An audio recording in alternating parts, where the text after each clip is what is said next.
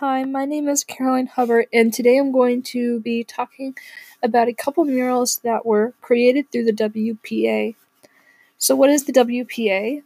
Well, it is a um, program created by FDR in the 30s to help Americans get out of the Great Depression. One part of the WPA that was big was the artwork that was produced by the government paying um, the artists.